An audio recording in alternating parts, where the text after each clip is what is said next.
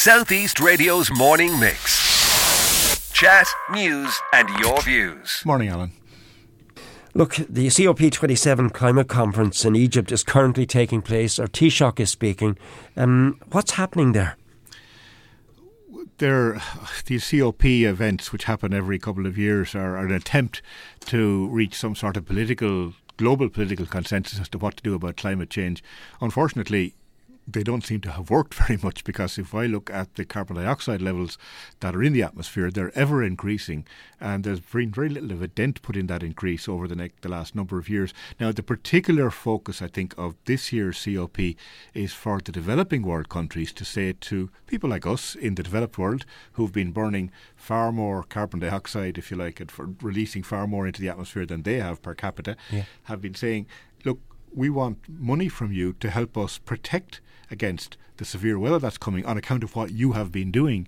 So it's all about that sense of transfer of resources from the rich world to the poor world in a sense to compensate them for what we have done that's part of the problem, but of course that's a sticking plaster over the big problem, which is to stop doing the things that we've been doing, unfortunately, for the last 150, 200 years. Now let's localise it. It was uh, late last week when I found myself down in Foulks Mills and witnessed something I thought I'd never see the mm. effect of what they described as a tornado. First of all, was it a tornado that struck uh, Ballycallan, Foulks Mills, and Clongeen last week? Would you define it as a tornado? From the pictures I saw, it must have been because only a, a tornado would give that level of wind strength. The strongest winds that we know about in the atmosphere come from tornadoes. Now, of course, we don't get them as frequently or as severely as happens in the US, which is, is the home of tornadoes, but they do happen across Europe, across all countries in Europe, uh, across Russia. Uh, so it was a tornado. Tornadoes come when we have what we call severe thunder type clouds which bring heavy bursts of rain, and we've seen a lot of that in Wexford too, and in other parts of the country over the last week or so. So we get these sudden downpours, and there's a lot of vertical movement happening in the air in those clouds, up and down and up and down. Yeah. And if it starts to swirl, then you get these very tight, very small. So they're not like a big weather system. They're maybe only you know 100 meters in diameter, but very small, but very intense swirls of air, which when they touch down to the ground, bring these intense wind speeds and do that sort of damage. And why would it have happened in, in that pocket of County Wexford then? It uh, could happen any place. Really? It, it's really just one of those things which it could happen here today, it could happen in Kerry tomorrow, in Donegal the day after. It, it's really just a question of being in the wrong place at the wrong time that these clouds will form and, and develop these very severe tornado events. In, in the US, where obviously they cause a lot of devastation and destruction, the warning system is still at a point where they really only have about 10 to 15 minutes warning, and people there have cellars to go down into and so to keep themselves safe. Now, we don't get that yeah. intense level of tornado here, but they're still tornadoes. Right. So, look the amount of rain we've seen in, in Wexford over the last number of weeks, is this going to be a, a, current, a, a common occurrence, in your opinion, for the county? It's, it's hard to know it's it's well known that the warmer atmosphere holds more moisture, and more moisture means more rain and heavier rain when it comes. Uh, we've over the last mm, two months or thereabouts been in this constant feed of wind from a south or southwesterly point, which is where all the moisture is coming from. Very mild air, of course. We've seen no cold weather we're, we're talking of yet, and we're what halfway through November down early.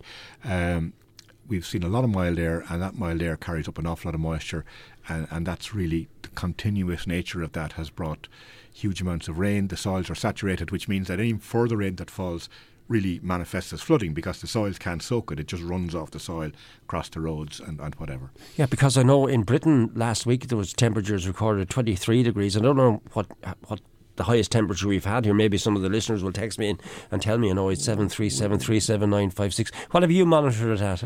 Yeah, we, we've seen temperatures like in the high teens, 17, 18, maybe 19 around parts of the country uh, over the last couple of weeks, which would be very high. But it's been a a particular situation in right a whole Western Europe. There's been temperatures above 30 Celsius in parts of northern Spain. Now, Spain is a hot country in the summer, but it's not likely to be that hot at this time of the year. You know, I have uh, friends in Central Europe who told me that a weekend recently was like a summer's weekend there. Uh, so this unusual and unseasonal hot weather yeah. uh, in Europe, warm weather for us, wet weather for us, is is really quite widespread. So what we're now going through, you know, looking uh, looking at your predictions, is this what we're likely to have for the foreseeable future in County Wexford? hard to know that because the, the regional and local implications of climate change depend on an awful lot of things about the way the local weather systems change. One thing I could say is that because the soils are so wet now and because we have so much water, it, it doesn't bode well for the winter because winters are normally wet anyway, and it means that any further rain that falls, unless we get a long dry spell letting everything dry out, any further rain that falls is more likely to cause floods because yeah. we have that high level of saturation in the ground at the moment. As we look forward to the coming years, will it be part of our regular sort of late autumn, early winter? It's really impossible to tell that, unfortunately. Right, look, unbelievably, there are still some people out there, Gerald. We're speaking to meteorologist Gerald Fleming. They don't think that the weather we're getting now and the climate change are linked. So, can you explain that in some simple terms? What is the connection between such events that we've witnessed here in County Wexford recently uh, and climate change? So, what we know about climate change, uh, we certainly know that we have increased the, num- the, amount of carbon dioxide in the atmosphere. That we just measure that. We know that uh, temperatures have increased. If we look at long-term weather, like if we look at the ten-year interval and look at decade upon decade upon decade and do the averages of temperature and rainfall, we can see the changes from decade to decade over the last half century and more. Uh, so those things are measured. You know, they're not part of anybody's uh, models or ideas. But modelling is the way we look ahead.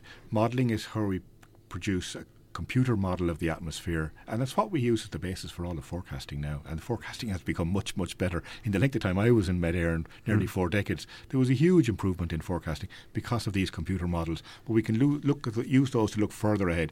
But we don't kind of create them out of nothing. They're the same ones we use forecasting. We know they're reliable. We use them to actually explain why the weather has changed in the last half century in the way that we've seen it change. Yeah. And we know that they're reliable to do that, and therefore we have trust in them looking forward and looking at not just. Uh, say higher temperatures overall and wetter wind overall, but more extreme weather. This is where climate change really bites, that we get more extremes, more very wet periods, more very high temperatures in the summertime. Uh, and it's these extremes of weather which are really the problem for society because we're basically not built to take those. Now, you've uh, been very open about your calls for what you describe as a long term view on climate change. What can we do now? We can. We have to take the long term view, and the long term view means that you know we have to think about what's going to happen next week, next year, next decade, uh, next century. It's hard to do that within our political social system, where you know politics is raced around election cycles every four years and so on. We think from from day to day, week to week. I mean, a lot of people are only living from week to week with the salaries they're getting, and, and uh, they, they don't have the the scope, if you like, to think beyond that, and that's entirely understandable.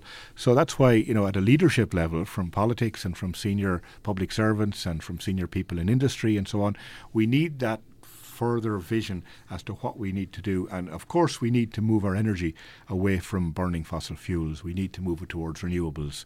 Uh, we've been slow to get there. Uh, we were still probably not too bad, but we need to go an awful lot further. And of course, the whole situation with Ukraine and Russia and reliance on gas and oil from countries which are maybe not the most stable, you know, only increases the need for us to do that.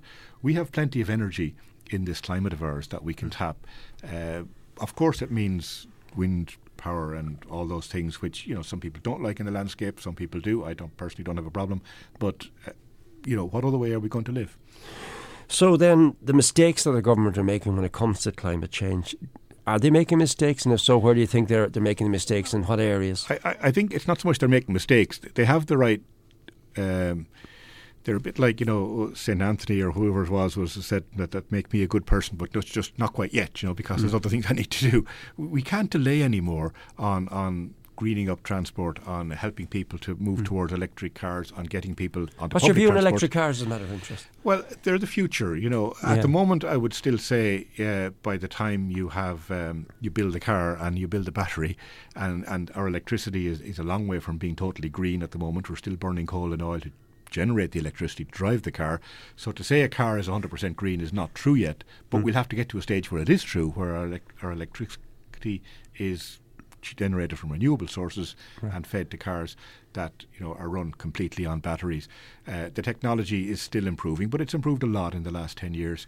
So again, it's a direction that we have to go in, even though at the moment the, the, the individual manifestations of it mightn't be perfect, but they're a step in the right direction. So, uh, can I take it from you? I don't put words in your mouth that you believe the government's intentions are good, but the implementation of their policy could be better. That's a very good way of putting it, and it's been slow, unfortunately. Yeah. Uh, and you know, we have various interest groups, and we talked about the problem in farming, and they're very real problems. You know, and, and people have to make a living. I understand that too, uh, but we have to find a way around that. You know, we yeah. have to bring people with us and move towards a situation where we are not pumping anything more into the atmosphere that changes it and effectively makes the weather worse. And how bad it is for us and Foulkes Mills and so on, you know, how much worse is it for people who are living in those vulnerable countries who are only right. hanging on to life in, in tropical countries like, like in Bangladesh or like in Myanmar or like in Chad or like mm. in Somalia, where living is, is, is a much more vulnerable uh, ex- their living yeah. is much more vulnerable and their existence is much more perilous than ours. You mentioned farming, and it's uh, funny. It's not funny. It's just coincidental that coming up next